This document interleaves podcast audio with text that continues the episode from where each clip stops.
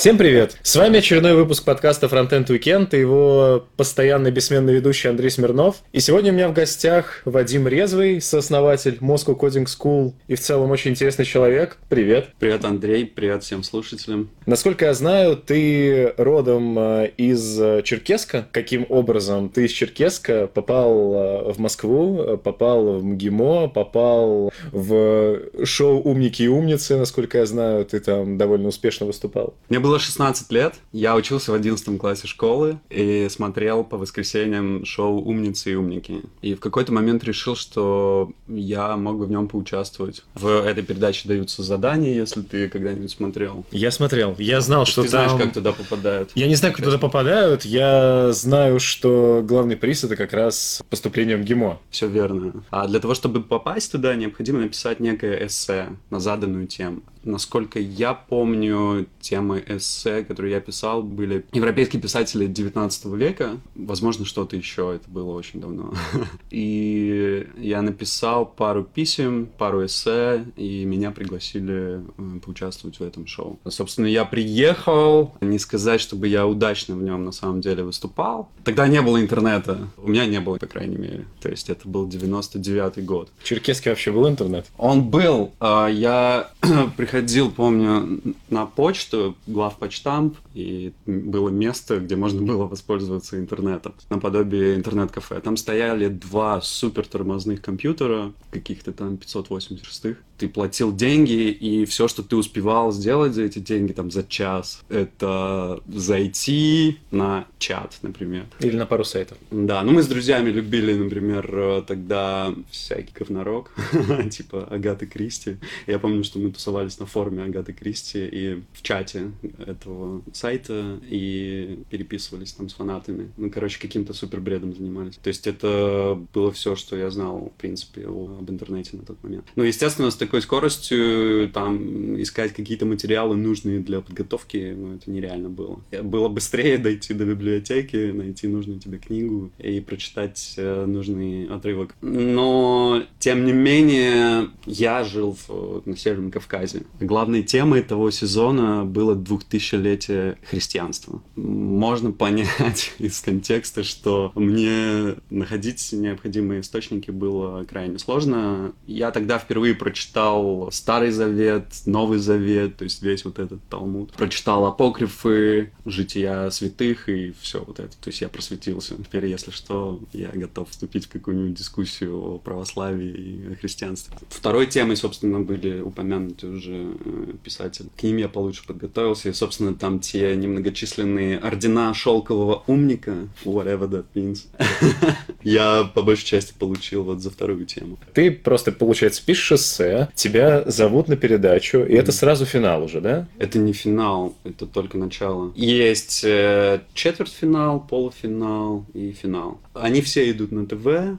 Я потерпел фиаско там в четвертьфинале. Но там была возможность э, все равно участвовать. Э, был так называемый сектор шанс, по-моему. То есть для лузеров. То есть отдельная просто э, секция, где можно было сидеть лузером и поднимать руку. Если никто не поднимет из основных чуваков, типа... А, и ты поднимаешь, что ты выходишь. Да, с IQ выше, чем твое, то за счет э, количества этих самых орденов шелкового умника ты мог, в принципе, с ними конкурировать. Но я скажу честно, я не знаю, когда-либо об этом кто-либо говорил или нет, возможно, этот подкаст станет сенсационным. И все будут писать, типа, умницы и умники corruption, something mm-hmm. like that, в качестве хэштега, и будут разоблачения. Но всем было очевидно, что как ты не тяни свою руку, с какой скоростью ты ее не, не выставляй, все равно, то есть были определенные люди, которым отдавалось э, преимущество в этом вопросе. Вот. Я не знаю, то есть это вообще совпадение или нет, но это отметил не только я. Но это негласные правила игры. Но так или иначе, это был очень крутой experience. Э, и, кстати говоря, там я познакомился с э, очень классными чуваками. И я хочу им передать привет. Пользуясь случаем. это Вася Эсманов, основатель э, Look at Media, и Леша Аметов. Два чувака, которые подняли ну, такой современный медиа-рынок в России, да, и создали кучу успешных медийных проектов The Village, Look at Me, Wonderzine. Ты благодаря именно знакомству с этими ребятами в итоге были статьи про Moscow Coding School на Village, на Look at Me и так далее? Благодаря знакомству с этими ребятами мы обучили практически весь э, Look at Media. А не то, что практически весь, а весь. Наверное, 99% сотрудников прошли через наши курсы. Но на самом деле нет. У них суперпрофессиональный подход. Никакой джинсы там никогда не публикуется. И кучу наших инфоповодов, кучу пресс-релизов они просто динамят. И мы к этому абсолютно нормально относимся. И также мы динамим их сотрудников, когда у нас э, full house. То есть э, в этом нет проблем. То есть это точно не благодаря этому. Просто э, у нас э, с ними сегодня схожая, если не сказать э, идентичная целевая аудитория. Ну, так называемые миллениалы в прошлом хипстеры.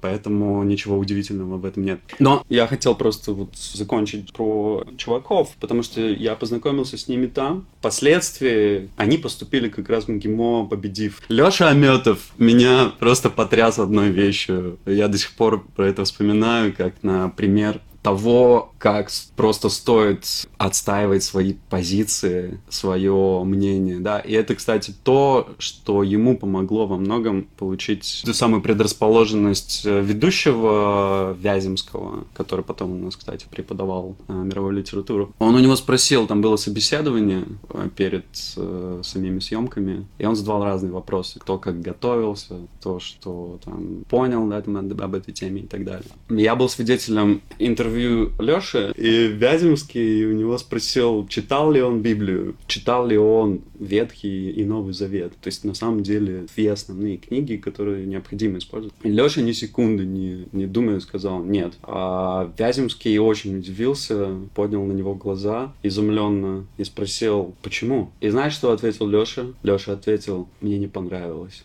Это очень круто. Но, кстати говоря, потом мы с первого курса начали, поскольку мы там познакомились, мы начали жить в общежитии в одной комнате. И прошли через много, через драки, выяснение отношений и крепкую дружбу, которая продолжается до сих пор. Собственно, я не победил, да, то есть на э, этом телешоу, но это в любом случае зачлось мне при поступлении, потому что при поступлении тоже проводится МГИМО, не знаю, как сейчас, собеседование, и, ну, вот добавляется некий субъективный фактор, да, в твой успех или не успех. И, соответственно, я сообщил, да, о том, что я участвовал в этом телешоу, что я там проиграл, но я старался. Я думаю, что процентов, на самом деле, на 15 это оказалось. Потому что я, я набрал полупроходной балл, 60 баллов, как я сейчас помню, и на вот последние места, собственно, претендовало 5 человек, а взяли двоих, включая меня. Только благодаря как раз тому, что я участвовал. Иначе бы, ну, я не знаю, попал бы я туда или нет.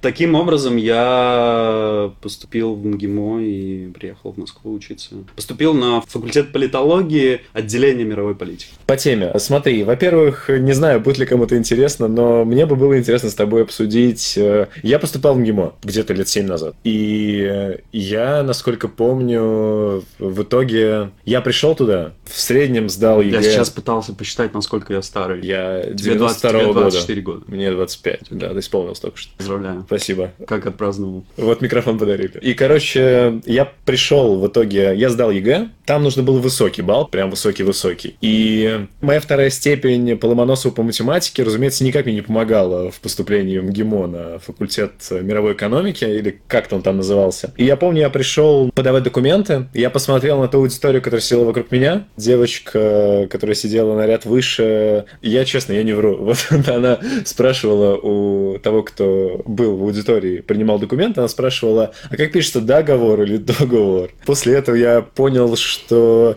как-то это не мое. И нужно было дополнительно доздать внутренний экзамен по английскому, и я даже не пошел на него, потому что там каким-то, опять же, не буду озвучивать образом, уже намекнули, что с таким баллом ты просто так не поступишь, и я забил и пошел вот в МГУ. Конечно... Кстати говоря, я поступал в МГУ на философский факультет, отделение политологии, и в МГИМО. И там, и там у меня были примерно одинаковые э, шансы. Я помню смешной момент, э, моя мама очень беспокоилась, потому что какие-то там другие мамы абитуриентов сказали ей, что в МГУ одни наркоманы, что это ну, реально челлендж, то есть туда опасно отдавать э, детей. Каким образом человеку с гуманитарным, по сути, образованием, а, с уклоном чуть ли не в политику, пришла в голову идея делать э, самую, не знаю, насколько она была первая, но такая прям основательная школа программирования для непрограммистов?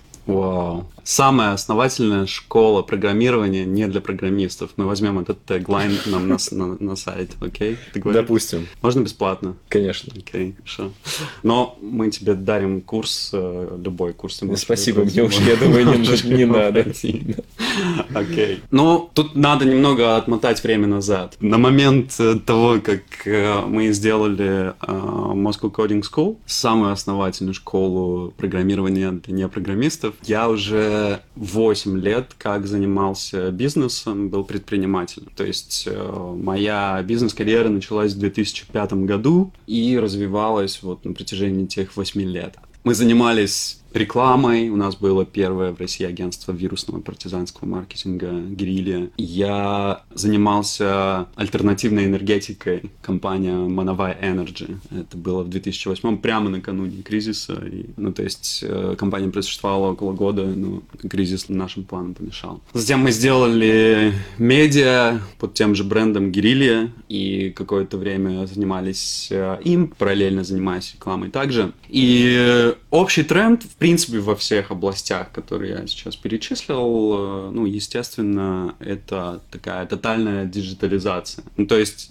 в каких-то там двухтысячных, в середине двухтысячных был популярен термин digital marketing. Сейчас так, в принципе, не говорят. То есть, ну, может быть, говорят, но говорят какие-то динозавры. Потому что все то, что было раньше основными каналами коммуникации, а именно наружка, она стала довеском к диджиталу. Потому что основные маркетинговые бюджеты бюджеты уходят сюда. Ну, может быть, за исключением все еще функционирующего телевизора. И, собственно, этот тренд э, коснулся и нас. Мы постепенно начали вникать в технологии, в веб-разработку, делая какие-то веб-спецпроекты для наших клиентов, для крупных брендов. И плавно я подошел к черте, когда я задумался о том, чтобы создать э, свой собственный стартап. Я веду довольно здоровый образ жизни. Я тебе сейчас только что рассказал, да, что я к тебе приехал э, с йоги. Йогой я занимаюсь каждый день. Там я питаюсь супер правильно. Ну, так или иначе, то есть э, это так называемый рынок осознанного потребления. И мне очень хотелось что-то сделать на этом рынке. Потому что все люди, которые ведут такой, э, ну, стремятся вести максимально здоровый образ жизни,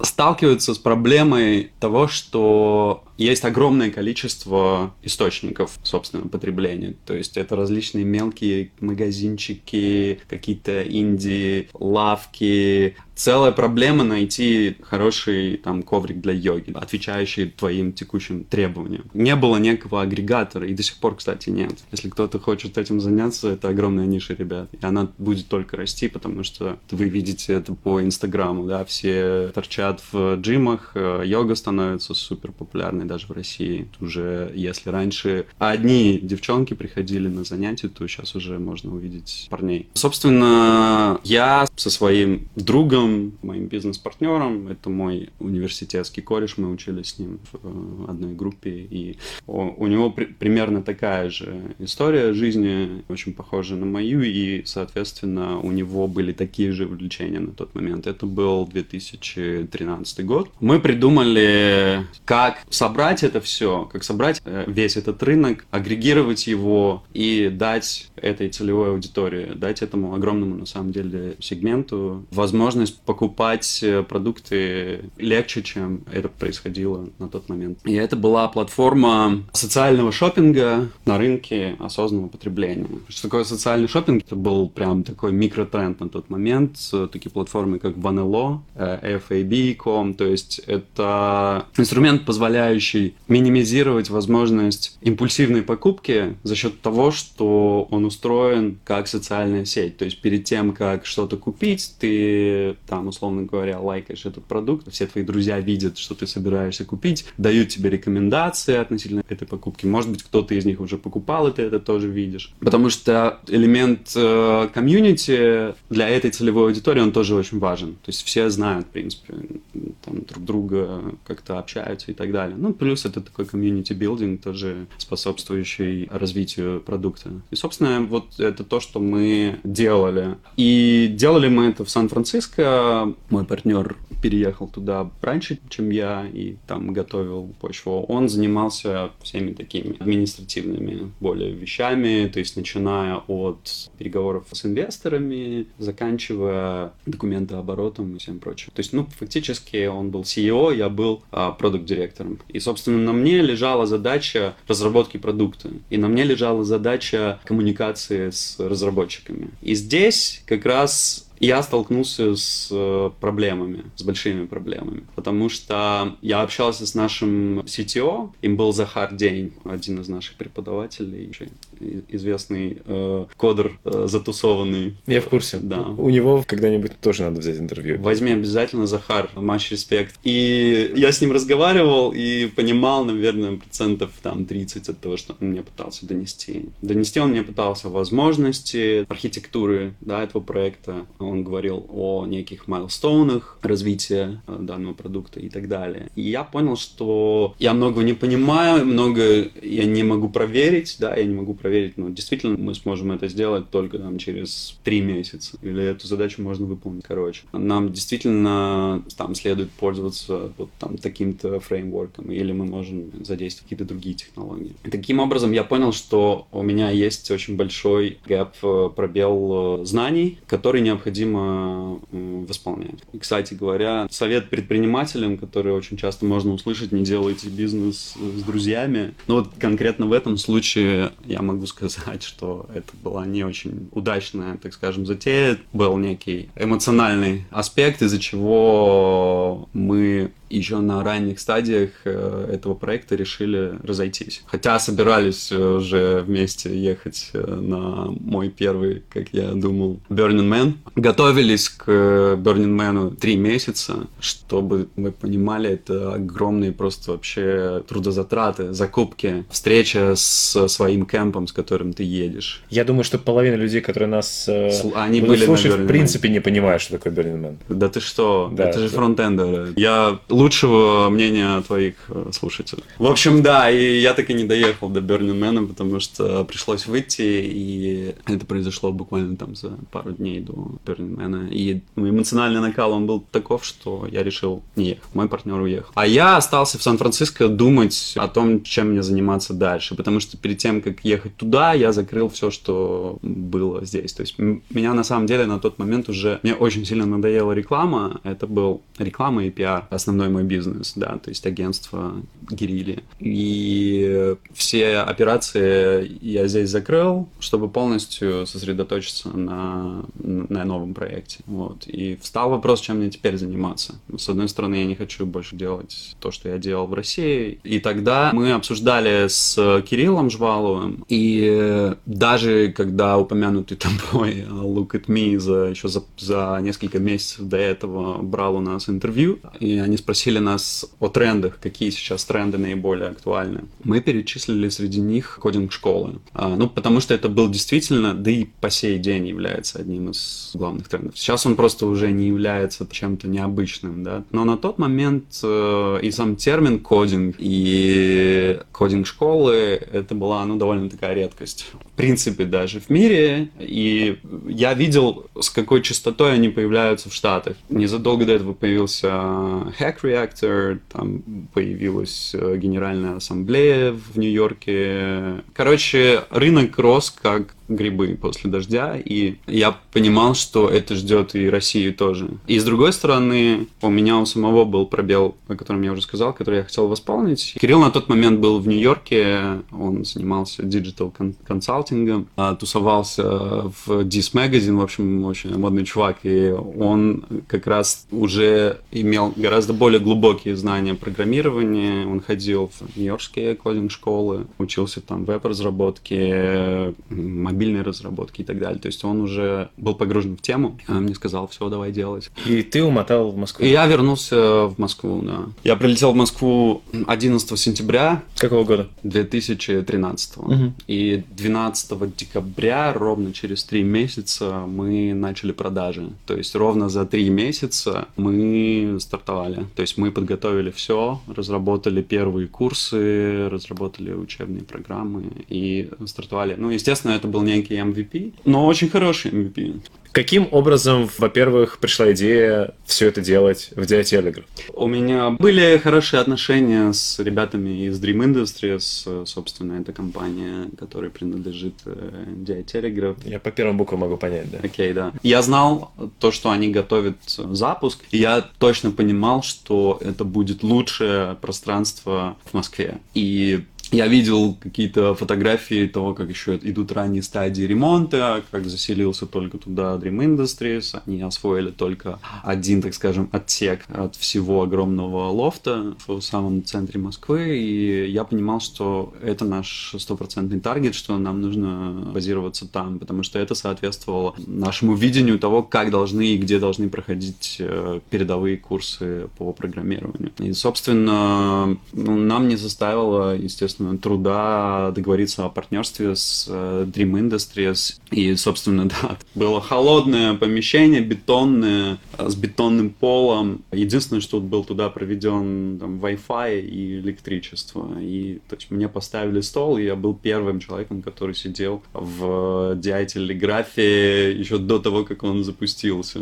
за несколько месяцев. Там было настолько холодно, что невозможно было сидеть без верхней одежды. Поэтому я сидел, все время работал в шапке Шапке и в Курске. Это были мои будни. Какие были первые курсы запущенные в рамках Moscow Coding School? Да, мы стартовали с трех курсов. Самый первый курс, который у нас начался, был курс по веб-разработке, основы HTML, CSS. Его читал Миша Рейзлин, это разработчик на тот момент SoundCloud. Он прилетал читать его из Берлина, и это был очень крутой старт, потому что, во-первых, SoundCloud на тот момент э, вокруг SoundCloud был огромный хайп. Вся наша целевая аудитория тусовалась на SoundCloud. Сейчас это немного вот с развитием стриминговых сервисов поулеглось, но тем не менее SoundCloud, я считаю, э, до сих пор один из самых клевых и приложений, и веб-приложений, в принципе, когда-либо созданы. Второй курс читал Рома Гордеев, это э, был курс по jQuery. Он был разработчиком, собственно, Dream Industries, работал над, над их проектами.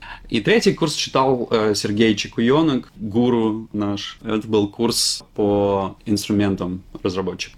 Вот это были три курса, с которых мы стартовали. И синергетически они дали очень крутой эффект. Во-первых, то, что нас поддержал такой крутой чувак, как Сергей Чекуенок. А, мы ожидали, да, что комьюнити разработчиков, оно в принципе всегда, и это нормально, да, то есть э, со скепсисом. А, и даже это интервью будут, будут слушать со скепсисом многие люди, и это абсолютно нормально, потому что, в принципе, программирование учит и развивает э, критическое мышление, поэтому ставить под сомнение это абсолютно правильно. Но участие Чикуйонг и его помощь нам в разработке учебных программ, она была неоценима, потому что вот так называемое бомбалейло... Притушило немножко. Притушило, да. Как вы, а. в принципе, позвали всех этих людей? Как ты на них выходил? Они сами узнавали, что вот происходит mm-hmm. какая-то крутая mm-hmm. туса и приходили? Или ты их вызванивал, находил где-то? Ну, ну разумеется, разработчик из Dream Industries понятно, как появился. Да, то есть он, мы его его взяли в соседнем офисе, буквально, да. Миша Рейзлин, с ним познакомили чуваки из ВОЗ, был такой почивший уже в Бозе э, интернет-проект. С Чекуенком, честно говоря, не помню, как мы познакомились. Но на самом деле это была системная работа по отбору преподавателей. Мы только с этих трех э, курсов трех преподавателей стартовали.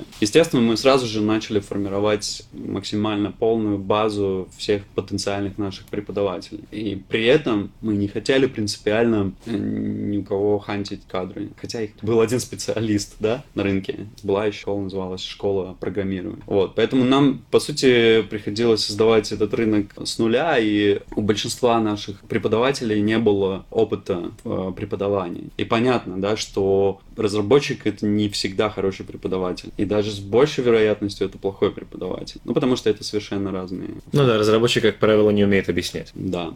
Есть такое дело. Сколько курсов Moscow Coding School проходил ты? Я проходил э, курс по основам HTML, CSS. Это был мой первый курс. Наверное, это был как раз курс э, Миши Рейзлина. Потом, естественно, на каких-то курсах я закреплял свои знания. Я учил JavaScript и немного Swift. Ну вот у меня такой набор. На, самом... каком уровне ты считаешь, ты знаешь э, вот какие-то из этих технологий? В чем ты силен, в чем ты так и не разобрался? Я считаю, что я знаю эти технологии ровно на том уровне, на котором мне необходимо их знать, для того, чтобы успешно развиваться в той профессии, в которой я развиваюсь. Ровно в этом состоит концепция Moscow Coding School. Мы не утверждаем, что все студенты, которые к нам приходят, обязательно должны стать суперразработчиками. И на самом деле такой задачи и у них у самих не стоит. Для кого-то необходимо просто разобраться, да, то есть расплести хотя бы вот этот клубок из технологий, которые мы все слышим там и здесь, и понять, как они вместе функционируют, да, то есть, например, для какого-нибудь менеджера проектов, который э, там курирует где-то там разработку веб-приложения, да, то есть, может быть, на этом уровне достаточно этого. И люди вот получают ровно то, что они получают. У кого-то есть задача разобраться в этом поглубже, уйти в детали. И тогда люди берут один, второй курс и проходят там целую цепочку курсов до тех пор, пока они не могут показать разработчику, указать в его код и сказать, давай сделаем чуть-чуть по-другому. Есть э, категория стартаперов, да, которые хотят делать прототипы своих продуктов самостоятельно. Они тоже погружаются довольно глубоко. Я, наверное, отношусь вот к первой категории, и ну, для моих задач, что мне необходимо знать? Мне необходимо знать, как устроен, в принципе, мир разработки ну, с большой буквы, да, как он структурирован, какие технологии в тренде, какие технологии будут в тренде, как они развиваются, какие, вот, как упомянутый jQuery лучше ни в каких интервью не упоминать. Просто, ну, сейчас это притча во языцах, когда говорят, что когда-то там мы на открытии читали курс по jQuery, сейчас, наоборот, все уходят от jQuery. Да, вот. ну, окей. Тогда это был довольно популярный фреймворк, поэтому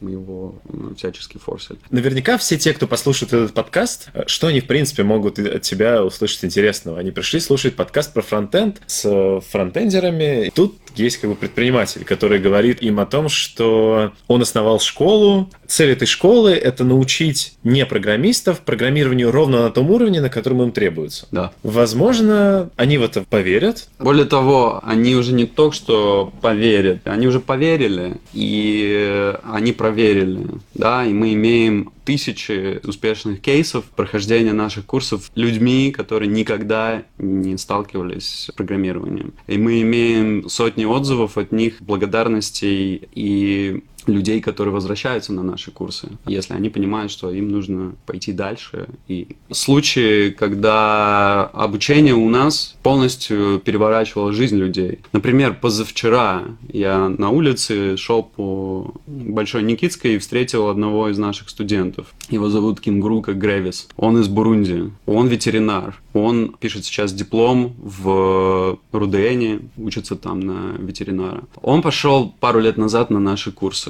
Он начинал с основ, то есть он пошел на веб-верстку, изучил самую-самую базу. Прошел JavaScript, потом изучал Python, что-то еще. Немного у нас постажировался в качестве ассистента на курсах. Вчера его встречаю, и я хотел поужинать. И так совпало, что он тоже собирался поужинать. Мы пошли с ним вместе, зашли в э, ресторанчик, и он мне говорит, э, плачу я, э, потому что я тебе очень многим обязан, я обязан Moscow Coding School. Я говорю, в чем, собственно, в чем прикол? И он мне рассказывает, что он устроился веб-разработчиком, стартап, сидит на 12 этаже Сити, и каждый месяц становится все круче и круче и круче, что его наконец-то взяли. Я помню, что он очень хотел устроиться, но из-за того, что он там из Африки, у него там не было здесь э, разрешение на работу и все вот эти языковые трудности. То есть он через все это прошел и все это преодолел. И сейчас он хороший джуниор, который получает наконец-то зарплату, и он супер счастлив, потому что у себя в Бурунди он бы никогда не смог бы сделать такую карьеру. И он сделал э, это благодаря курсам, которые он прошел в Moscow School. Ветеринар, то есть у него никакого технического образования не было. И он заплатил мне за ужин, и мы с ним очень клево побеседовали. Там другой пример. Олег Акбаров, журналист Look at Media. Тоже человек, э, у которого была цель свичнуться из профессии журналиста во фронтендера, и он это сделал. И его путь занял около, может быть, двух лет. Вот, собственно, от журналиста Look at Me к тимлиду в Сбербанке. То есть это очень впечатляющая история. Один раз я шел по Чистопрудному бульвару и встретил другого нашего студента. Это вообще уникальный случай. Мы даже думали о том, чтобы снять про него документальный фильм. Потому что он меня реально, то есть, практически растрогал до слез. Человек, ему около 45 лет было на момент, когда он впервые к нам пришел. Повар из Астрахани, который всю жизнь работал поваром. Но он начал видеть, он начал чувствовать, куда эволюционирует вообще человечество. Да, что без технологий, без знания технологий ты всегда будешь аутсайдером. И более того, у него возникла идея, каким образом оцифровать все процессы, которые у него происходят на кухне с помощью там, разработки некого приложения, чтобы сделать эту работу более эффективной. Человек взял кредит, купил на него MacBook, купил на него билет в Москву и, и купил курс Moscow Coding School. Уволился со своей работы в Астрахани, приехал сюда, пришел к нам на курс, сел на первую парту. Ничего не понимал вообще. У вас не было права на ошибку. У нас не было права на ошибку, во-первых. Во-вторых, мы все свои силы направили на то, чтобы этот человек все понял. С ним оставались там наши ассистенты, да, то есть это в принципе наш подход, и ни один наш студент не даст э, соврать, да, что наш подход, что если человек чего-то не понял, он от нас не выйдет, мы его не отпустим. Поэтому мы готовы и всегда это делаем, мы готовы инвестировать все наше время, наши ресурсы для того, чтобы, ну, действительно а, обучить человека, потому что это наши кейсы, да. Так вот, он столкнулся с, ну, действительно большими трудностями, ну, потому что человек вообще, если я в, в 2000 году, ну, нормально начал пользоваться интернетом, и то я помню первый день, когда я зашел в интернет, это был один из самых позорных дней моей жизни, потому что это был МГИМО, компьютерный класс. Когда я приходил на упомянутую почту в Черкеске, там браузер уже был открыт, поэтому я не знал, что нужно открывать браузер. И я сел перед э, компьютером, но интернета там не было, потому что не был открыт браузер. Были какие-то иконки на экране, среди которых э, буковка Е. Я не знал, что нужно нажать на буковку Е для того, чтобы войти в интернет. И тогда я увидел своего однокурсника, с которым я только-только познакомился, и позвал его, чтобы спросить у него, как зайти в интернет. Он посмотрел на меня как на сумасшедшего и сказал, ну, тебе нужно нажать на Internet Explorer. Я говорю, что такое Internet Explorer? Он говорит, вот эта штука, вот эта буковка Е. Но он посмотрел на меня дикими глазами. Я нажал на буковку Е, и интернет не открылся. А что, знаешь почему? два раза? Да, угу. потому что нужно было нажать два раза. И это был двойной позор, который я в этот день испытал. Повар оказался в еще более худших условиях, нежели я, да, то есть... Э... Он не мог включить MacBook? Он разобрался с тем, как включать MacBook, но ему действительно давались очень туго вещи, которые даются людям, ну, там, установить там, редактор кода, какой-нибудь атом поставить. И в итоге я его встретил. Немаловажно, да, что у человека было настолько сильное стремление, что он, во-первых, устроился поваром в столовой МГУ для того, чтобы у него были деньги на существование. Снимал какую-то комнату на окраине Москвы, да, на, на деньги, которые он мог позволить себе тратить на аренду. И я его видел на всех метапах, на которых я сам бывал, на всех технологических этапах, где только можно было. Он садился на первый ряд, он шел и нетворкался вообще со всеми подряд. И мало-помалу это его привело не куда-то, а в аналитический департамент правительства Российской Федерации. Именно это он мне сообщил во время той встречи на чистых прудах. Я спросил, как так? Он говорит, все благодаря вам. Не благодаря тому, чему я научился, да, у него как раз был там другой путь, но благодаря тому, что он через нас, он погрузился вот в технологическую тусовку, изучил то, что нужно было ему знать для того, чтобы его квалификация хватило на какие-то там начальные позиции нигде еще, а в аналитическом департаменте правительства Российской Федерации. А отрицательные кейсы были какие-то? Ну, то есть, например, я да. при открытии школы, почему я спрашиваю, я прочитал э, несколько статей отрицательных про то, что люди, которые абсолютно ничего не понимают в программировании, открыли школу по программированию и утверждают, что они за пять дней могут научить человека программировать, а это, конечно же, не так, не ходите туда и так далее. Ты упомянул, что люди учились программированию в итоге за год, за два. Но курс действительно состояли, первые курсы, не, они были намного короче. Были ли люди, которые проходили один курс, говорили, нет, это не мое, это все говно, и уходили? Есть такое понятие, как early adopters. Uh-huh. То есть это, собственно, наша целевая аудитория. Как правило, early adopters, они очень лояльны к э, продукту. И они не будут э, ну, нас там мешать с грязью, даже если они видят, что есть какие-то недочеты. То есть это, безусловно, нужно учитывать.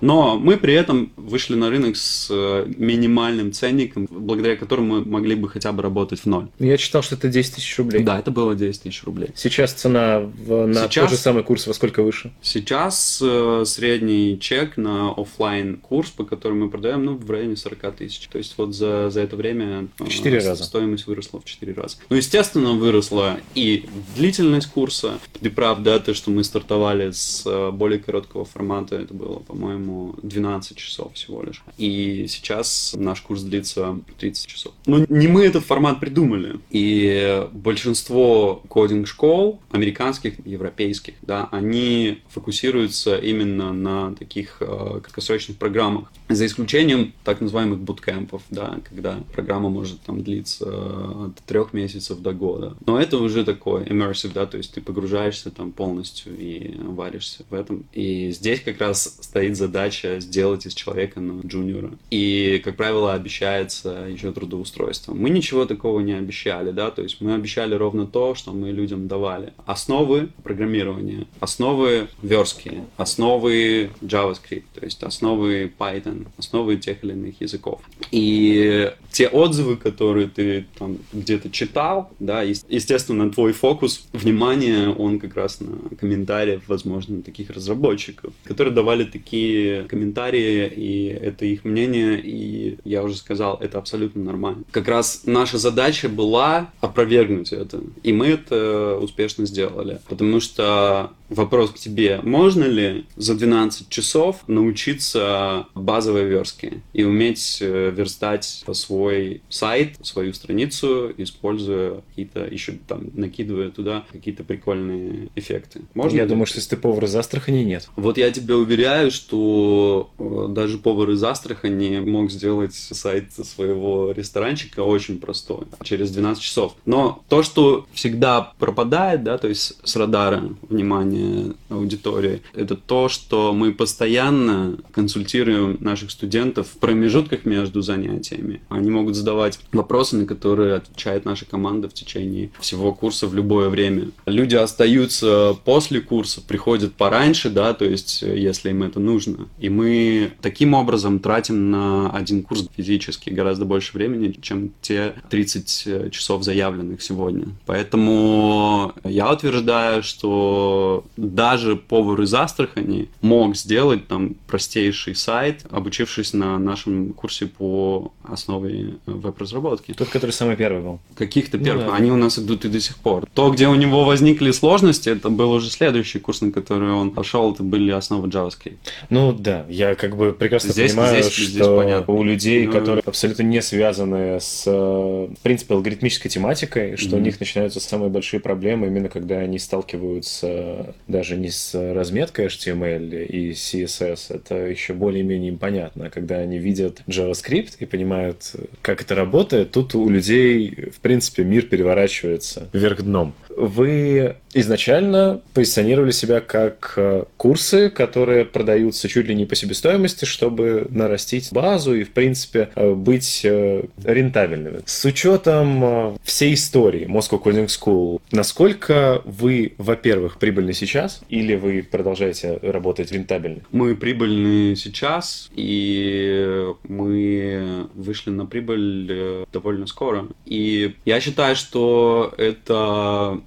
признак любого успешного предприятия и с точки зрения лояльности э, нашей аудитории. Если бы мы делали неудачный продукт, а мы видели много подобных историй вот за последние годы, когда вслед за нами да, появлялись какие-то проекты, и они довольно быстро закрывались. Что говорило о том, что что-то, видимо, ну, не хватает, чего-то не хватило. Поэтому, ну, безусловно, мы в прибыли, да, безусловно, мы активно развиваемся. Только что мы запустили онлайн-курс курсы наконец-то. Очень долго к этому шли. И на рынке сейчас есть несколько игроков уже. Вот как раз вопрос. Ты следишь за конкурентами, которые не закрылись быстро, а которые продолжают успешно работать? Вроде Loft School, HTML Академии и подобных. Да, безусловно, слежу. И более того, только что куратор наших образовательных программ Сергей, который был, кстати, у тебя в э, подкасте, он э, перешел работать в HTML Академию. Естественно, мы следим и, естественно, нам это помогает становиться лучше, делать наш продукт лучше, предлагать рынку то, чего не предлагает никто остальной. И это очень круто, что эти ребята существуют. Вот я недавно только был в Киеве, я просто часто общаюсь с обычными людьми, там, на улицах, э, с таксистами, с продавцами и так далее. Потому что это дает возможность понять, насколько тот камень, который мы все бросили. Насколько широкие круги по воде э, он уже смог создать. И абсолютно обычный работяга мне сказал о том, что он э, пытается сейчас пройти курс HTML Academy. То есть, э, и меня это очень порадовало. Правда, он сказал, что он ничего не понимает пока что, но ему посоветовали эту школу, и у них есть некий бесплатный водный курс. У вас нет бесплатного который, ничего? Который он сейчас проходит. У нас нет ничего бесплатного, ну, кроме там тех э, метапов, которые мы э, организовываем периодически, Moscow Tech Meetup совместно с э, DI Телеграфом, где, собственно, ход абсолютно бесплатный, естественно, и мы стараемся делать их, затачивать на более широкие тематики, нежели это делают специализированные программистские метапы, с тем, чтобы больше людей посвящать в программирование и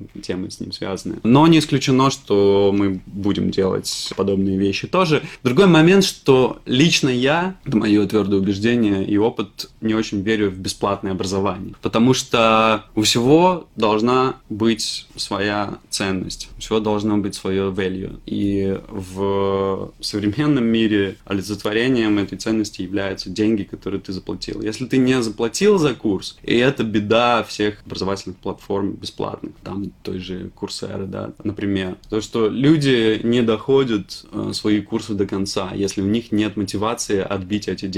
То есть ты приверженец э, теории, что заплаченные тобой деньги прибавляют себе дополнительной ответственности перед собой, то, что Безусловно. ты этот курс завершишь. Мы наблюдали таких примеров огромное количество у себя в школе, когда человек, заплатив деньги и чего-то не понимая, он просто брал за грудки нашего преподавателя и заставлял ему это объяснить. Видно, Сколькими я же заплатил. Он этого не говорил, нет. Да. Ну, потому что человек заплатил, это абсолютно нормально. То есть, э, и мы к этому относимся супер положительно и понимаем сами, да, что мы должны на 100% отрабатывать э, все те деньги, которые мы получаем. И в случае вот с такими вот трайлами, да, так называемыми, да, но, наверное, они эффективны, да, раз а, ребята их используют, да, но у нас здесь немного другой подход. То есть, хотя, то есть я не исключаю, что какие-то бесплатные онлайн-челленджи мы будем устраивать для абсолютных новичков. Есть, например, та же самая HTML Академия, там Алексей Симоненко, Вадим Макеев, у них свой подкаст, у ребят из лофт-блога э, есть э, свое шоу. В общем, люди так или иначе, которые основали свои школы, они генерируют какой-то инфошум в интернете, ну, наверное, некорректно так будет называть творчество этих людей, но обобщая, что я вижу в вашем случае, вы от Moscow Coding School вообще никак не светитесь. Единственное, что можно о вас найти, вот как раз то, что мы уже обсуждали. Открытие Moscow Coding School, статьи на Village, на Look at Me, и все. Она открылась, она как-то живет, и вы, как основатели, полностью исчезли с радаров. Вы никаким образом не появляетесь э, где-то в интернете, и, в принципе, вот, например, вот я, как обыватель, как обычный фронтенд-разработчик, который не был ни на одном курсе Moscow Coding School, мне пришлось затратить некоторые усилия, чтобы найти, кто же действительно основатель Moscow Coding School. Почему так? Почему вы избрали такую стратегию, если, конечно, я прав, и такая стратегия действительно имеет место? Я тебе отвечу так, да, что, во-первых, я не совсем согласен с тем, что мы ушли совсем с поля зрения, да, то есть публики. У нас есть раздел пресса на сайте, и ты можешь посмотреть, какое количество публикаций там у нас э, с упоминанием нашим или там с комментариями, которые дают наши преподаватели. Именно. Преподаватели okay. о школе, да. а не фаундеры, которые основали это. Да. А фаундеры сами не пытаются что-то донести. Да, Они да. это переделегировали на преподавателей, на того же Захара и так далее. Вот я даю сейчас э, тебе интервью, хотя мы с тобой тоже долго очень договаривались, несколько, несколько месяцев. Да, это было два с половиной месяца. Да. Наша политика, она заключается в следующем, да, что у нас супер качественный продукт, у нас супер крутая команда, которой мы гордимся. Нашими кураторами текущими является, например, э, Надя Королева, которая была одним из э, ключевых кураторов британки, и она знает все про образование, про современное образование. И она сегодня курирует нашу образовательную программу. У нас работает Влад Кяуне, выходец из э, Стрелки и, ну, на мой взгляд, один из самых крутых российских методистов именно в сфере технологического образования. И, естественно, им отведены главные роли. И, честно говоря, всегда с самого первого дня запуска э, у нас был огромный pipeline из э, тех публикаций, которые с нами хотели сделать, из тех интервью. И сейчас он есть. Сейчас я ненадолго приехал в Москву, в том числе для того, чтобы дать там пару интервью, в том числе тебе. Но мы считаем, что мы, в принципе, все сказали, то, что мы хотели сказать. И, возможно, да, то есть это действительно произошло на раннем этапе существования школы. И что дальше за нас должен говорить наш продукт. И мы стараемся тратить время на то, чтобы развивать и улучшать наш продукт. То есть мы занимаемся ровно этим. Ну, ты правильно сказал, да, что э, у нас есть спикеры покруче, чем я лично, да, в, по части программирования. И люди, которые действительно сегодня создают продукт и являются его лицом. Поэтому именно они являются нашими сегодняшними спикерами. Но мы планируем камбэк с Кириллом, и, например, мы сейчас сосредоточились на написании книги. К нам обратилось издательство Эксмо с тем, чтобы мы написали первый учебник, первую книгу о том, как не программистам научиться программированию. И мы сейчас э, сконцентрированы вот на этой задаче больше, да, и потом мы ответим на все вопросы, когда мы выпустим, да, эту книгу. В ней мы собрали весь наш опыт, все те методики, которые мы наработали, все те методики, которые мы применили, которые были разработаны нашими коллегами из э, Штатов и не только, а у себя в школе. И это действительно очень крутой э, материал, то есть я сам занимаюсь написанием этой книги с большим удовольствием. Сколько процентов уже написано? Я думаю, что около 50-60 процентов. Мы планировали изначально, у нас стоял ну, такой предварительный дедлайн этой осенью, потому что это вообще такой high season в из книгоиздательском деле, то есть самые большие продажи у книг, которые выходят осенью. Но мы не успели, потому что готовили запуск онлайн-курсов, поэтому сейчас мы ориентируемся на весну. Рабочее название книги «Понеслась». Правильно ли я понимаю, что Moscow Coding School — это сейчас э, основной твой э, проект и основной твой бизнес? Да, это основной бизнес, однако наши интересы, они, естественно, на этом не заканчиваются. Мы постоянно обсуждаем с партнером Кириллом Жваловым возможности диверсификации с точки зрения, на самом деле, разработки какого-то нового продукта. И, скорее всего, это будет продукт, направленный на глобальный рынок, не замкнутый на какой-то одной стране, на одной языковой группе. И это будет, естественно, диджитал продукт. Проблема в том, чтобы найти идею, которая бы нас обоих мотивировала одинаково, потому что, ну, естественно, у нас немного есть э, различия в интересах, да, и там я придумываю одну идею, которая мне кажется супер крутой, но она не вдохновляет Кирилла, и тоже происходит в обратную сторону, но надеюсь, что мы придем к этому. Ты сказал, что есть непрерывный pipeline какой-то по Moscow Coding School. Есть ли какие-то опорные точки, куда вы дальше собираетесь двигаться вместе с этой школой? Наверняка ты не будешь искать все карты, но вот вы запустили сейчас, наконец, онлайн-курсы. Куда вы планируете двигаться дальше? Во-первых, мы планируем выходить на всю русскоязычную аудиторию. Если раньше наш target был только Москва, то сегодня это вся Россия, это страны ближнего зарубежья. От Казахстана, Украины, Белоруссии, заканчивая Прибалтикой, а также все русскоязычные люди, которые живут за рубежом, которые хотели бы изучать программирование на русском. Это проблема. То есть для многих э, языковой барьер или там знание даже технического английского, это является проблемой. Поэтому мы сейчас работаем над этим, и у нас успешно получился запуск. Он, первые два курса прошли в формате бета, но сейчас мы готовимся официально объявить. И вот, собственно, этот подкаст, наверное, это первая медиа, через которую мы об этом говорим, как о состоявшемся факте. Мы диверсифицируем тематики наших курсов. На самом деле произошло некое перенасыщение рынка курсами по веб-разработке. С учетом развития тех инструментов, благодаря которым каждый сегодня может собрать свой сайт за 10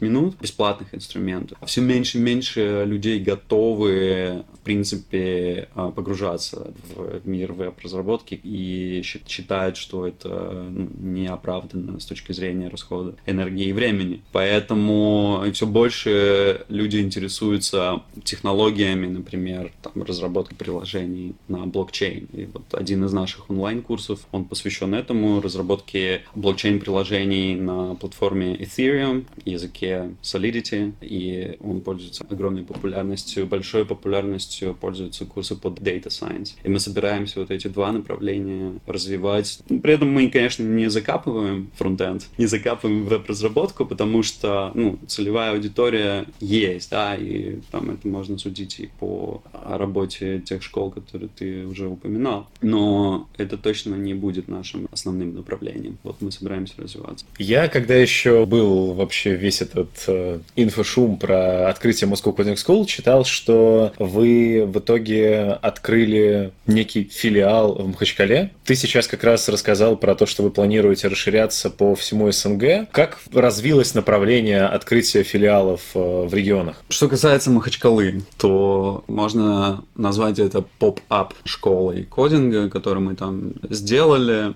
Объясни для тех, кто не понимает, что такое pop-up школа. Мы организовали там временные курсы по разработке на Swift. Нас пригласил туда первый на Северном Кавказе бизнес-инкубатор Plug and Play Дагестан, который там сделан за деньги местного олигарха, который, в свою очередь, мыслит в правильном направлении и понял, каким образом он может помочь наиболее эффективно своей республике. И, собственно, местные студенты из местного технического вуза, а также из технического вуза из Грозного, они были слушателями этих курсов. Мы делали там также хакатон, в котором они участвовали и вместе объединяясь в группы, придумывали различные приложения. Уровень приложений, он, естественно, такой региональный, встречающий некие нужды Дагестана и Махачкалы. И в этом, наверное, была основная проблема, и то, что люди хоть и старались, но не могли ментально выйти за пределы а, контекста собственной республики и создавали, по сути, продукты для решения неких там местных проблем. Это был очень крутой эксперимент. Куда он дальше пошел? Были ли еще где-то такие же поп-ап школы? Благодаря которому мы впервые побывали в Грозном, а также проехались по всем тем местам, э, названия которых я слышал э, по телевидению в 90-х. Гудермес и прочее. На самом деле мы посчитали, что подобный путь для масштабирования, он не совсем правильный. Он требует больших затрат, энергозатрат, временных затрат, да, и для нас, по сути, он в нашем cash flow составляет какие-то доли процентов, да, и, по сути, это был больше такой, то есть благотворительный проект, на котором мы практически ничего не зарабатывали. И в целом идея масштабирования в регионы, которая у нас поначалу была, и к нам обращалось много людей из разных регионов о том, чтобы открыть там филиал или открыть школу по франшизе и так далее. Мы, в конце концов, просто решили отказаться от этих планов, магазинов, потому что поняли, что, безусловно, точкой кратного роста для нас является онлайн. Более того, мы размышляли о масштабировании в плане выхода на какие-то совершенно новые для нас рынки. И в прошлом году я провел немало времени, более двух месяцев в Сеуле, изучая местный рынок. И мы даже начали готовить этот проект Seoul Coding School, как некую школу побратим в рамках нашего холдинга. И местный рынок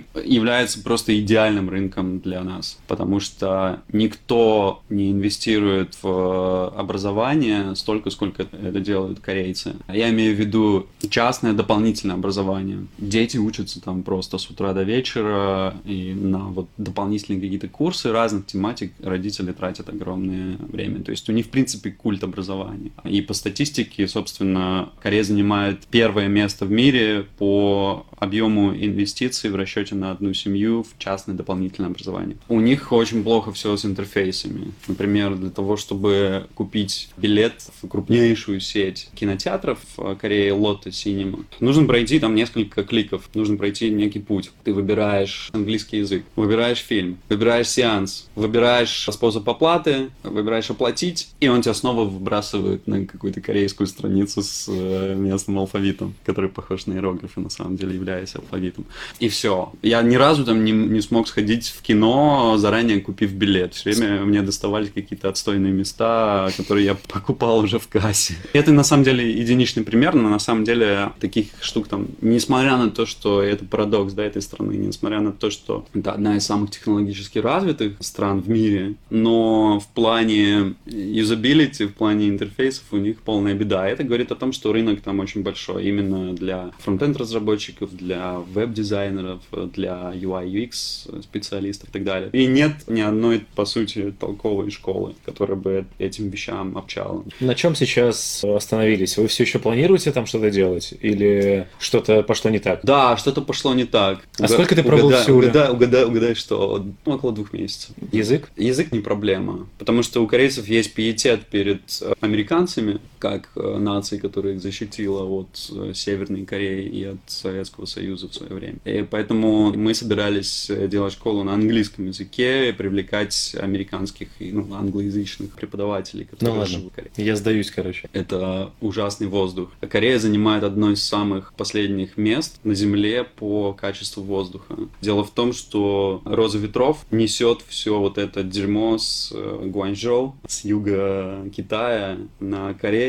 Сам Сеул, он в виде такой чаши, то есть окружен холмами, и все это оседает там. И в небе просто формируется такой желтый, желтый слой э, реально опасных э, химических загрязнений. И, естественно, там зависит от сезона, да, но большую часть времени там реально опасно тупо находиться. И несмотря на то, что это действительно лучшее место для запуска кодинг-школы на Земле и по сей момент, Душа хипстера не позволила. не душа хипстера, а я просто жить... э, Жить подольше хочешь. Жить хочу подольше, да. Мне бы пришлось там провести в любом случае немало времени, и я просто со слезами на глазах оттуда уезжал, прощался со своими корейскими новоиспеченными друзьями. По поводу немало времени. За сколько планировался, если бы таковой случился, запуск школы в Сеуле? Я думаю, что там бы нам потребовалось около полугода для того, чтобы пройти процесс и регистрации компании. Ну, то есть, на самом деле, весь такой самый базовый препродакшн я сделал. Мы поняли, где будет располагаться школа, мы нашли преподавателей, мы изучили все каналы коммуникации, они там другие, то есть у них там, например, есть местный свой ВКонтакте. Может быть, меньше, но то есть с запасом, если брать, то полгода мы точно были бы там, и были бы там школой номер один. Перейдем к моим э, не особо техническим, неудобным вопросам. Я нашел информацию о том, что некого Вадима Резового задержали на четверо суток. Я долго думал, что это не ты, и как бы, что может быть это какой-то другой, но потом я сопоставил все факты, нашел, что и тот, и тот Вадим Резвый родился в Черкеске, и, ну, судя по всему, это ты. По какой причине тебя задержали на четверо суток, и каково это? Где ты сидел и что ты там делал? Я помню, когда мы запустили альтернативную энергетическую политическую кампанию Мановая Energy в 2007 году. Мы встречались э, как-то раз у нас была очень э, встреча на таком высоком уровне с правой рукой Чубайса. Первый же вопрос, который он задал, был Вадим, а это вы вот тот самый Вадим резвый, который сидел в тюрьме? И я с сожалением, с огромным сожалением сегодня признаю, что мне пришлось тогда соврать. И я сказал, не-не-не, я не уверен, что они мне, конечно, поверили, но anyways.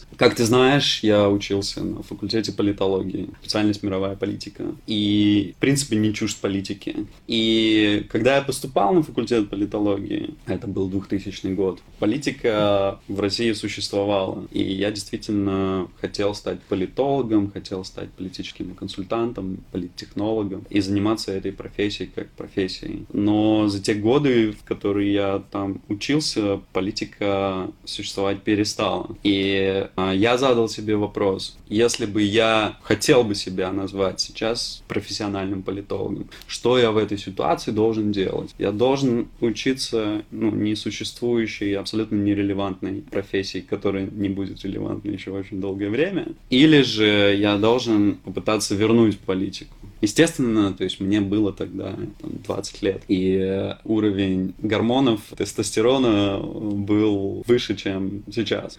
И я все воспринимал гораздо ближе к сердцу и верил в то, что действительно своими усилиями я мог бы поучаствовать в тех изменениях, которые могли бы произойти да, в этом плане в России. Меня сажали неоднократно, а именно два раза. Один раз в Минске, один раз в Москве. Я был лидером молодежного политического движения, идущий без Путина. Насколько я понимаю, ты сейчас уже не таких взглядов придерживаешься, как тогда, и тестостерон уже не так играет. Это движение, оно все еще живо? Ну, я хотел бы думать, что тестостерон у меня остался на достаточном уровне, тем не менее. Движение не живо, и взгляды мои, не сказать, чтобы изменились, но они проэволюционировали. И они проэволюционировали в следующем контексте. В какой-то момент я понял, и я помню прекрасно этот момент, когда я вышел из изолятора на Петровке 38 в 6 утра, это было 10 мая 2005 года, то есть на следующий день после Парада Победы и после салюта, который я наблюдал через решетку камеры, а именно просто в виде какие-то отблески. И а, я почувствовал, да, что в России, в моей стране, в эту секунду нет, ну, ни одного человека, ну, может быть, кроме моей девушки, которая в этот момент тоже спала, но которая там со слезами провожала меня в суде, когда меня просто взяли и заковали в наручники и увели. Вот в этой стране нет ни одного человека, которому было бы какое-то дело до того, что я сейчас выхожу из вот этого заведения. А также до того, зачем я это сделал, того, какие риски я на себя взял и продолжаю брать. И я понял, что есть гораздо более эффективные методы для того, чтобы приблизить эти изменения. И в частности, Moscow Coding School является абсолютно таким средством, потому что технологии — это то, что меняет наш мир, как ничто иное. Никакие политики, никакие политические движения, никакие революции не меняют нашу вселенную такими темпами, которыми сегодня меняют технологии. Соответственно, мои усилия в этой сфере логично гораздо более эффективны, чем любые мои усилия, которые я мог бы приложить э, в, в плане изменения политического строя э, или еще где-либо. Потому что в целом человечество эволюционирует позитивно, да, есть такой термин как рациональный оптимизм, да, вот я рациональный оптимист, и мы видим, да, что вне зависимости от страны, будь это Россия или Германия, да, люди сегодня живут лучше, чем они жили сто лет назад, 200 лет назад, тысячу лет назад. Люди не голодают, как они голодали, женщины не подвергаются такой дискриминации, которой они подвергались ранее. Россияне никогда не жили так сытно, как они живут сегодня, да, никогда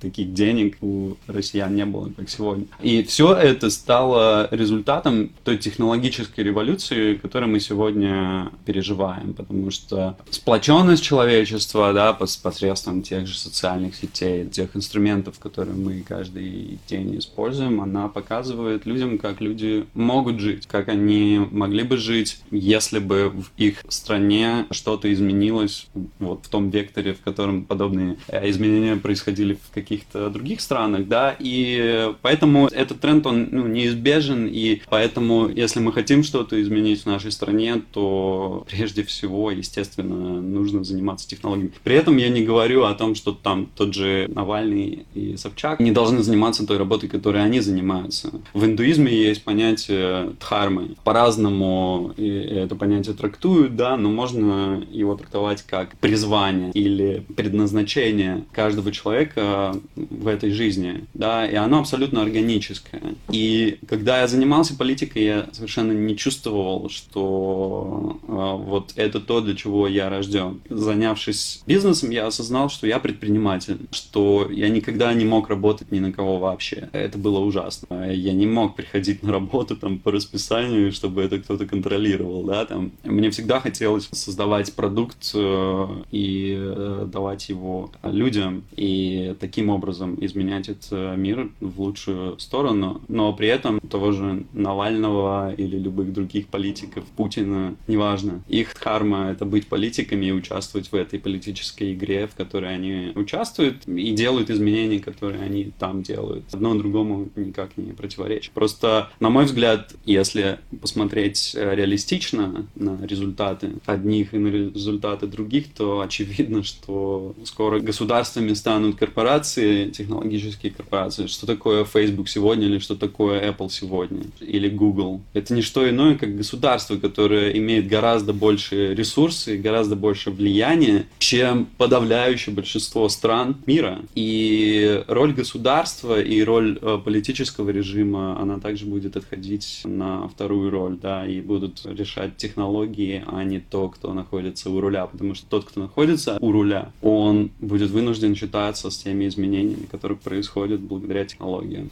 Тебя же исключили из э, МГИМО по политическим причинам. Это какой был курс? Это был э, третий курс. Я до этого еще уходил в академический отпуск. Ну, то есть учеба на мировой пару... политике откровенно не складывалась? Да, то есть она сразу не сложилась. То есть ты не жалеешь, что тебя оттуда выгнали? Даже... Она не сложилась в первую неделю моего там обучения, потому что нашим начальником курса был бывший КГБшник, который подобные методы пытался внедрить на факультете политологии. То есть высшего образования у тебя нету? Незаконченное высшее ну, образование. Ну... На самом деле, то, что я dropout, и ни один из упомянутых людей, ни Леша Аметов, ни Вася Исманов, они не закончили МГИМО тоже. По своим причинам, да. И в моем случае политические причины, как я считаю, сыграли примерно половину, на 50% сыграли на результат. 50% это было мое нежелание там учиться, отсутствие какого-либо интереса и к методам преподавания, и к методам контроля за студентами, и методам общения со студентами. Ну, то есть весь вот этот совок, который там, в общем,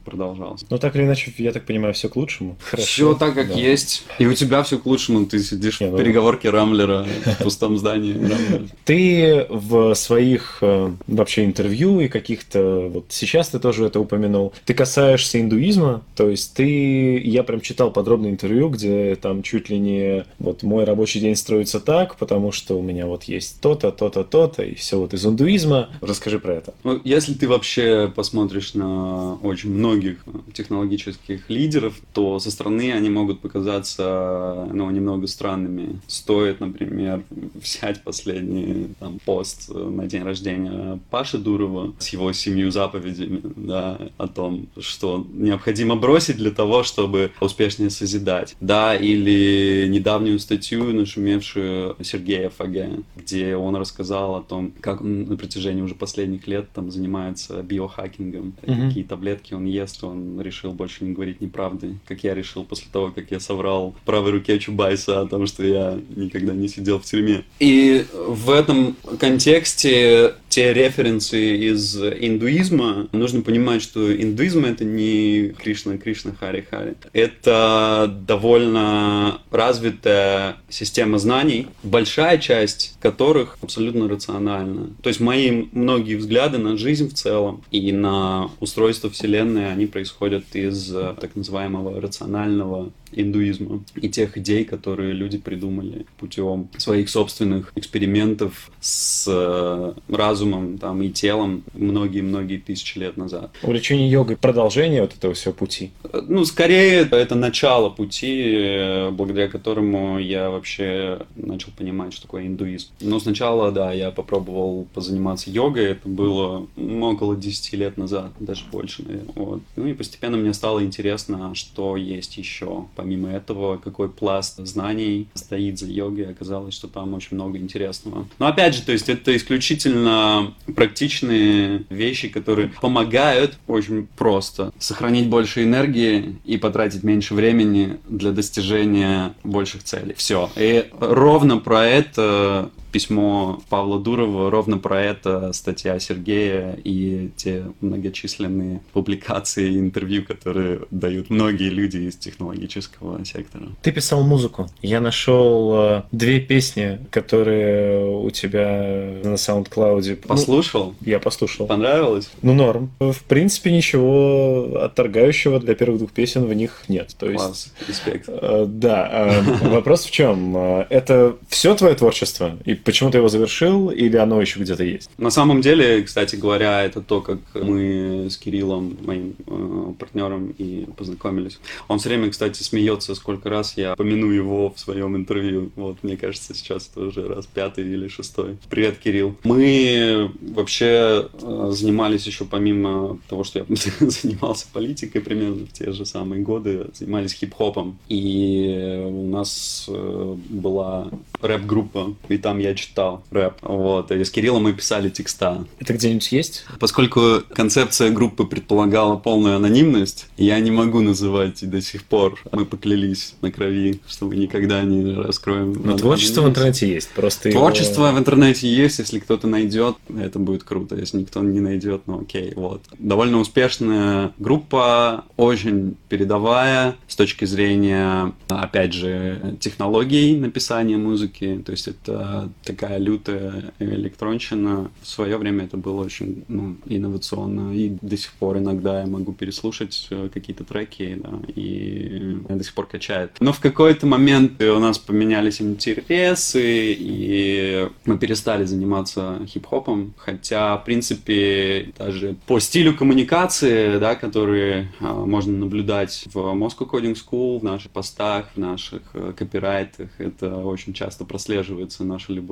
э, к хип-хопу, к панчлайнам. То есть это все осталось. Ну и в какой-то момент группа распалась. Ну, как распалась? Мы просто решили, что мы все сказали, что мы хотели сказать. Это как с интервью по поводу Moscow Coding School. И я решил, что я бы хотел сделать какой-то другой проект. И начал петь. Вот. Записал пару треков. В принципе, они мне нравятся. То есть классный саунд, на мой взгляд. А музыку? Кстати, если... писали? Муз... Или это где-то джинглы какие-то? Не-не-не-не, никакие джинглы. Там все качественный профессиональный продакшн. Ну, опять же, я делал его в сотрудничестве с э, очень крутым российским электронным продюсером, но, опять же... Тоже при... под тегом анонимность. Под тегом анонимность, да. Но, кстати, кто хочет послушать, послушайте. Ты не назвал название этого проекта, он называется Hindu Injan. Но я, кстати, да. добавлю просто очень коротко, ну, я не оставляю планов э, дописать альбом, то есть он практически написан, то есть осталось просто заняться этим и свести все воедино и надеюсь выпустить альбом. Но делаю я это абсолютно в качестве своего хобби, у меня нет никаких амбиций в этом плане, просто по приколу заниматься музыкой. Более того, я закончил музыкальную школу в детстве и даже два курса музыкального училища по классе гитары, поэтому музыку я очень люблю и понимаю ее на более-менее профессиональном уровне. Поэтому... Я нашел забавный референс про тебя, что, цитата, «любит звонить девушкам в 2 часа ночи и петь песни Фрэнка Синатры? Господи. Чего только не найдешь про себя в интернете, да? Черт, э, нет, я уже сейчас э, уже здоровье не позволяет в 2 часа ночи э, петь песни Фрэнка Синатры, но да, возможно, это было когда-то. Также ты когда-то работал для Forbes и для газеты.ру. Я видел интервью с деканом факультета Высшей школы экономики, который факультет компьютерных наук. Как вообще это все происходило на самом деле? Это было пару лет назад, насколько я помню, и тогда только был создан факультет Computer Science Высшей школы экономики под эгидой Яндекса, и вокруг этого был некий информационный шум, хайп. Что ты там забыл? То же самое было вокруг нас, да и есть вокруг нас и по сей день, но тогда, наверное, в связи с э, тем, что мы даже старались больше как-то пиариться, вокруг нас был тоже довольно сильный шум. И э, Афиша просто меня попросила взять интервью у декана факультета и поговорить о их планах, поговорить в целом о технологическом образовании, о тенденциях, о проблемах э, российского технологического образования, об отличии э, западной модели и так далее. И представить это как разговор неких двух антагонистов. Собственно, ну, там я так и постарался это сделать. И мне нравится то, что делают они, то, что делает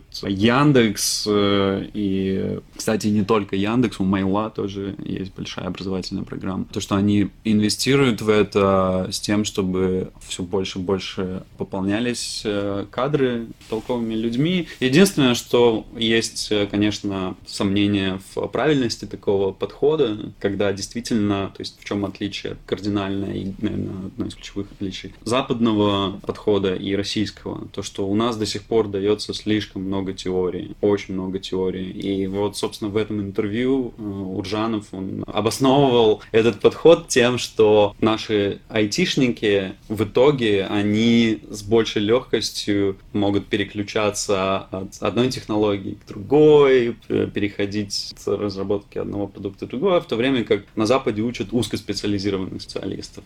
Вообще, то есть, то, что ты спросил про журналистику, когда я учился в институте, и мне уже стало неинтересно то, что там происходит, то, чему нас там учат, я пошел работать, и я работал журналистом, потому что это можно было успешно совмещать с обучением, то есть работать part-time, и сначала я работал в газете РУ, потом в газете «Газета» была такая, она сдохла. Потом в Форбсе с Полом Хлебниковым. И ушел я из журналистики ровно после того, как э, Пол Хлебников был убит. Это был да, я слышал, глав, главный редактор. И я его видел буквально там за 30 минут до того, как его застрелили практически на выходе из офиса. И для меня это было большим ударом. И во многом это явилось стимулом к тому, чтобы я стал более политически активен тоже. И после этого как раз я ушел в политику. Окей. А что ты делал э, на форуме Yes Ukraine 2017? Я видел у тебя в Фейсбуке фотографии с президентом Польши и бывшим президентом Украины. Да, ну поскольку мы сейчас исследуем все русскоязычные рынки, включая Украину, на предмет нашего там присутствия, прежде всего онлайн, то мне интересно, что происходит э, в Украине. И форум ЕС, это Ялтинская европейская стратегия,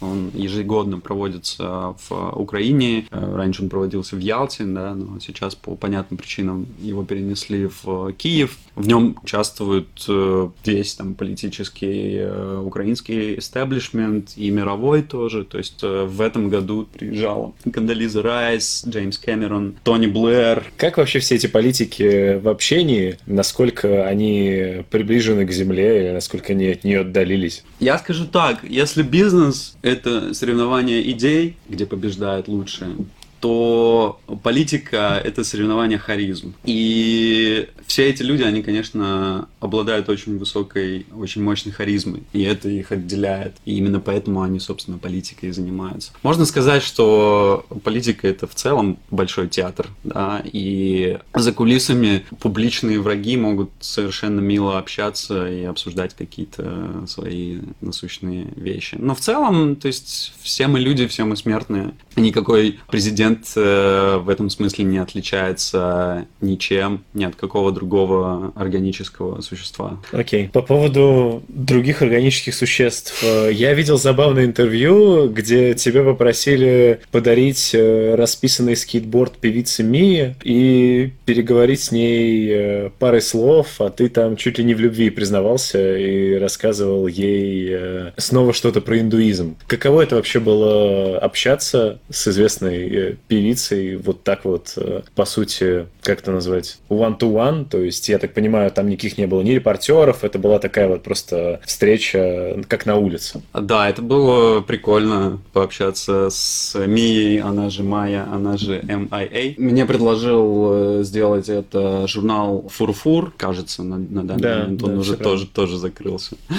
Но, но статья есть, как бы. Статья, я статья, все эти статья. ссылки оставлю, конечно. Статья есть, да. О, почему они попросили меня? Потому что я, собственно, с Кириллом Жваловым. Мы делали э, издание «Герилья». Наверняка многие слушатели помнят этот интернет-журнал. И мы были первопроходцами так называемой а, веб-панк журналистики в России. Еще до того, как появился ВОЗ, еще до того, как появились все остальные подражатели, еще до того, как на российский рынок вышел журнал Vice. И, в принципе, то есть нас самое ближайшее сравнение, с кем можно было бы нас поставить в одном ряду, это как раз а, Vice, ну, такая российская его версия. Хотя, на наш взгляд, мы, конечно, отличались и своим подходом подачи. И, собственно, меня попросили сделать это, потому что Мия, в принципе, никогда не дает интервью. Ну, как никогда? Она очень редко дает интервью, и в конкретно во время приезда в Россию она отказалась кому-либо давать интервью. И была придумана схема, благодаря которой удалось ее разговорить. Я именно, то есть я подошел к ней с подарком, с лонгбордом, с хохломой, там, логотипом фурфура, подарил ей его, он ей очень понравился, и мне удалось с ней пообщаться on the record, то есть она заапрувила то, что это будет э, в дальнейшем опубликовано. Мы с ней говорили про, возможно, какие-то вещи, связанные с индуизмом, но только по одной причине, потому что она прилетела в Россию прямиком из Индии, где она провела время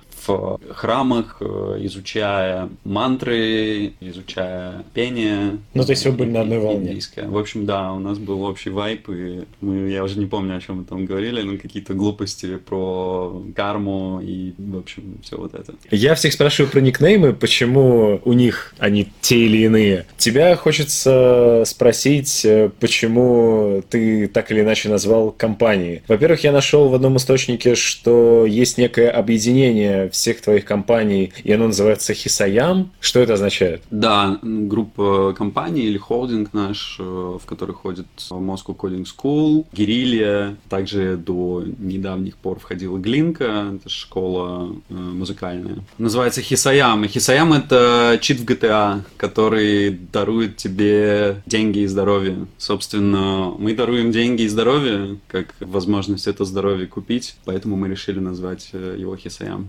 Какой стыд. Я вот почему-то именно в GTA никогда читами не пользовался. И Ну, это правильно, это правильно. Ну, у нас шла жаркая дискуссия насчет того, стоит ли нам использовать в качестве названия именно чит. И э, высказывалась теория, что, ну, это же не заработанная своими кровными, в общем, трудами некая субстанция, да, но с другой стороны, это быстрый, это быстрый способ добыть те ресурсы, которые, собственно, э, являются универсальными для всех людей. Ну, в этом и концепция и наша, и в частности Moscow Coding School, да, что за довольно короткое время человек может ну, действительно обучиться технологиям, которые позволят ему начать свою карьеру разработчика, какой бы язык он ни выбрал, на каком-то джуниорском ур- уровне. Вопрос, который я задаю абсолютно всем, э, придется задать даже тебе. React или Angular? React. Почему? Я могу судить только по спросу со стороны именно людей. Ну, то есть надо понимать, что наши курсы делятся на курсы совсем для новичков и для людей, которые хотят совершить некий апгрейд. Естественно, таких людей э, там 10% от общей массы нашей аудитории. И э, запрос выше на React. Поэтому, например, у нас был курс по React, но не было на Angular. Хорошо. Следующий стандартный вопрос. Какая, на твой взгляд, э, справедливая зарплата для фронтенд разработчика на данный момент в Москве? Москва очень дорогой город. И я считаю, что средняя зарплата должна быть ну никак не меньше 150 тысяч. В какой бы компании разработчик не работал. Но я знаю, что она меньше сейчас все равно. Все те, кто сидели на этом стуле и рассказывали мне о зарплатах, все примерно называют, да, цифры там, не опускаются ниже 100 и не поднимаются выше 200. Поэтому, да, 150 нечто среднее действительно так. Ну и последний вопрос. Э, стандартная рубрика под названием «Готовим с фронтенд-разработчиком». Ты сам по себе умеешь готовить? Да, я умею немного готовить. Что самое феноменальное ты когда-либо готовил? Каким рецептом ты можешь поделиться с нашими слушателями? А Я очень люблю индийскую кухню, хотя с точки зрения нашей экологической ниши она не очень правильна, но она гораздо более сбалансирована, и многие индийские блюда гораздо более здоровые, чем современная западная кулинарная традиция. И они очень легко готовятся. То есть то, что я в принципе могу готовить, то, что я умею готовить. Какое-нибудь одно блюдо? Это дал, это суп из э, чечевицы. Берете чечевицу, желательно красную или желтую, потому что она более здоровая, чем черная, которая в основном продается в российских супермаркетах. Куда нужно идти за желтой чечевицей? Можно сходить на Даниловский рынок, он вот тут рядом с Рамблером находится. Можно, наверное, купить в магазине где-нибудь. Ну, на самом деле, это не проблема. Окей. Очевидно, мы ее варим. Да, добавляете воды, где-то должна быть э, четверть чечевицы в вашей кастрюле и вода. Обязательно хорошая вода, не из-под крана. Хотя говорят, что в Москве хорошая вода, в кране ее даже можно пить. В Киеве, кстати, эта проблема вообще была ужасная, потому что там не то, что пить, там даже вода имеет такой не, запах небольшой. Ну, то есть все на это на самом деле жалуются, поэтому в Москве очень чистая вода. Добавляете воду, добавляете пол ложки куркумы, а это такая специя, да, Да. она очень попсовая, распространенная, ее тоже легко купить. И варите это до того момента, когда чечевица не разварится, до образования такой однородной субстанции, типа пюре. Можете остановиться, когда эта субстанция будет э, довольно жидкая, если вам хочется такого. Если нет, можете сделать ее гуще, просто подольше это поварить. В процессе приготовления обязательно мешайте, чтобы чечевица внизу не осела и не подгорела, соответственно. В самом конце, после того, как этот суп сварится, добавьте в него гималайскую соль, розовую, по вкусу. Можете вообще не добавлять, если вам соль, в принципе, претит. Возьмите сковородку, на нее положите небольшое количество масла кхи. Это топленое масло. Но оно отличается от топленого традиционного того масла, которое вот продается в российских супермаркетах, тем, что обычное топленое масло из себя представляет просто сливочное масло, растопленное и снова типа там, под действием холода замороженное в некую твердую массу. Но кхи это продукт э, тщательной очистки, то есть там несколько раз оно перетапливается, и все вредные, в общем вещества, они убираются из масла, остается чистейшее масло. В общем, заморочьтесь, купите где-нибудь масло ки и э, немного добавьте его на сковородку, на плоскую. Туда киньте семена кумина и жарьте их. Я просто представляю, как сейчас сидит какой-нибудь парень из Черкесска и такой, господи, да что они мне И втирают? Если кто-то дослушал этот подкаст до конца, то вы научитесь готовить офигенный дал. Такой, который не продают в джиганате. Окей, мы пожарили семена Нет. кумина на... Не, вы не просто пожарили семена кумина. Ого. Их нужно довести до золотистого цвета, чтобы Ага. они стали золотистого цвета.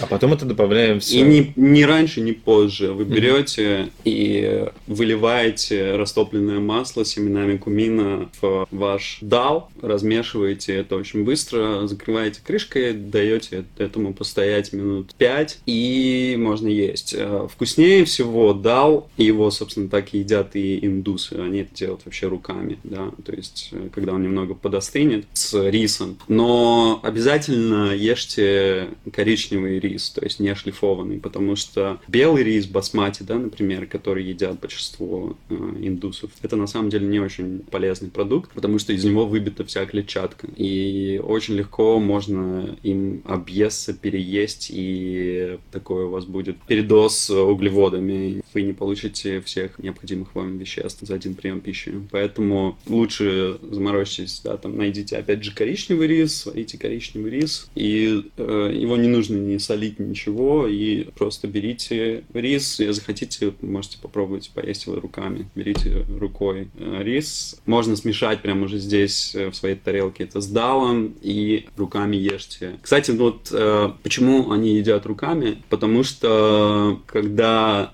ты именно преподносишь руку к своему рту, что на самом деле с точки зрения эволюции оправдано, потому что на протяжении 95% времени человеческой эволюции люди ели руками. Там ложки, вилки тысячи лет назад да, появились только. И, соответственно, биологически выработался инструмент взаимодействия руки и рта. Поэтому, когда ты ешь руками, то выделяется в нужном количестве вместе со слюной пищеварительные энзимы, которые помогают правильнее, качественнее переварить э, вашу пищу. Вот. И она, кстати, по вкусу даже выглядит лучше, чем если есть ее ложкой. Вот просто проэкспериментируйте, попробуйте съесть одно и то же блюдо ложкой и рукой, и вы увидите разницу. Ну и, безусловно, ни одно индийское блюдо не обходится без чапати. Это индийский хлеб, его еще иногда называют э, роти, ну то есть это его разновидность. Это очень просто готовится в домашних условиях. Берете цельнозерновую муку грубого помола, смешиваете ее с небольшим количеством воды, замешиваете это все до образования теста и добавляете также немного соли. Даете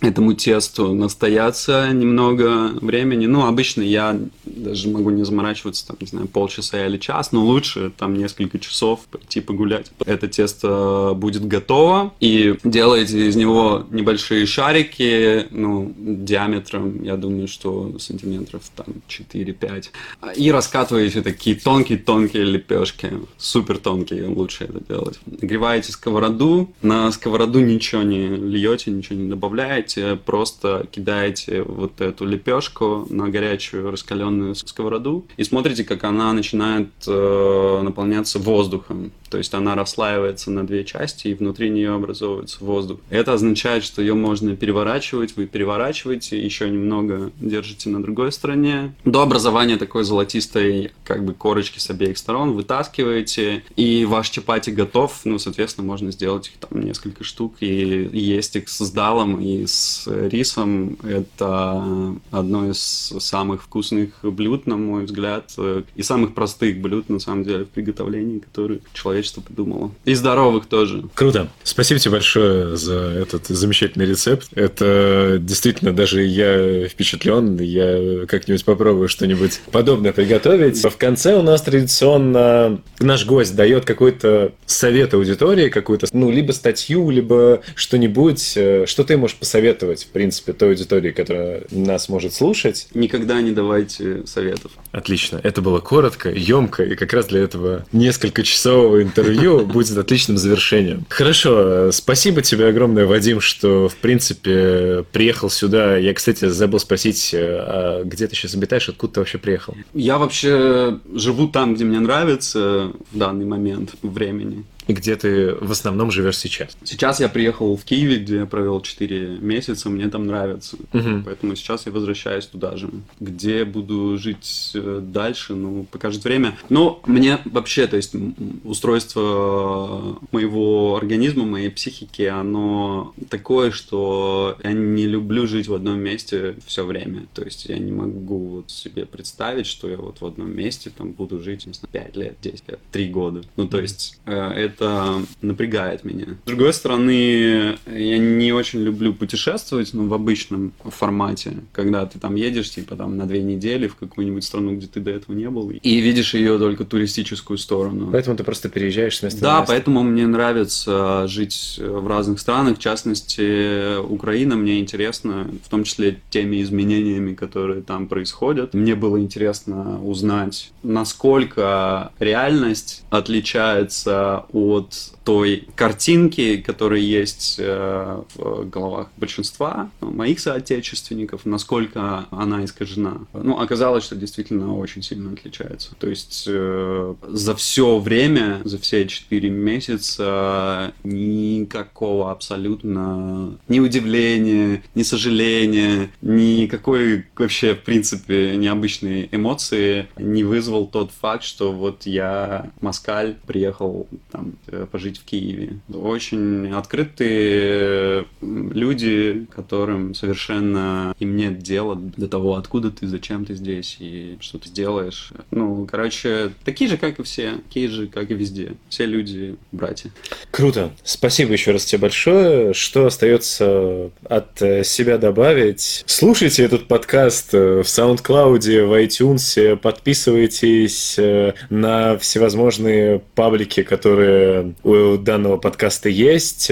Спасибо огромное, что послушали данный выпуск. Возможно, я не уверен, данный выпуск и данное интервью привлечет шире аудиторию, чем просто фронтенд-разработчики, которые меня обычно слушают. Поэтому я обычно говорю в конце, что мы пытаемся показать человеческую сторону фронтенда. Тут я, мне кажется, могу просто опустить слово фронтенда и сказать, что мы, в принципе, показали интересную человеческую сторону диджитала. Да, ну, если позволишь, я также хотел бы обратиться к твоим слушателям. В основном я понимаю, что это frontend-сообщество и разработчики. Мы всегда заинтересованы в э, крутых э, людях, которым есть что рассказать, есть э, каким образом поделиться своим опытом, в том числе с новичками, и всегда находимся в поиске вот этих бриллиантов. Поэтому, если у вас есть желание преподавать в нашей школе или просто предложить нам какую-то идею, неважно, да, то есть что это, мы всегда открыты ко всему новому, потому что это позволяет нам развиваться, поэтому пишите нам Йоу, собака, moscoding.ru. Заходите на наш сайт. А будем рады со всеми пообщаться. И спасибо тебе, Андрей, что ты пригласил меня сегодня в свой подкаст. Удачи тебе.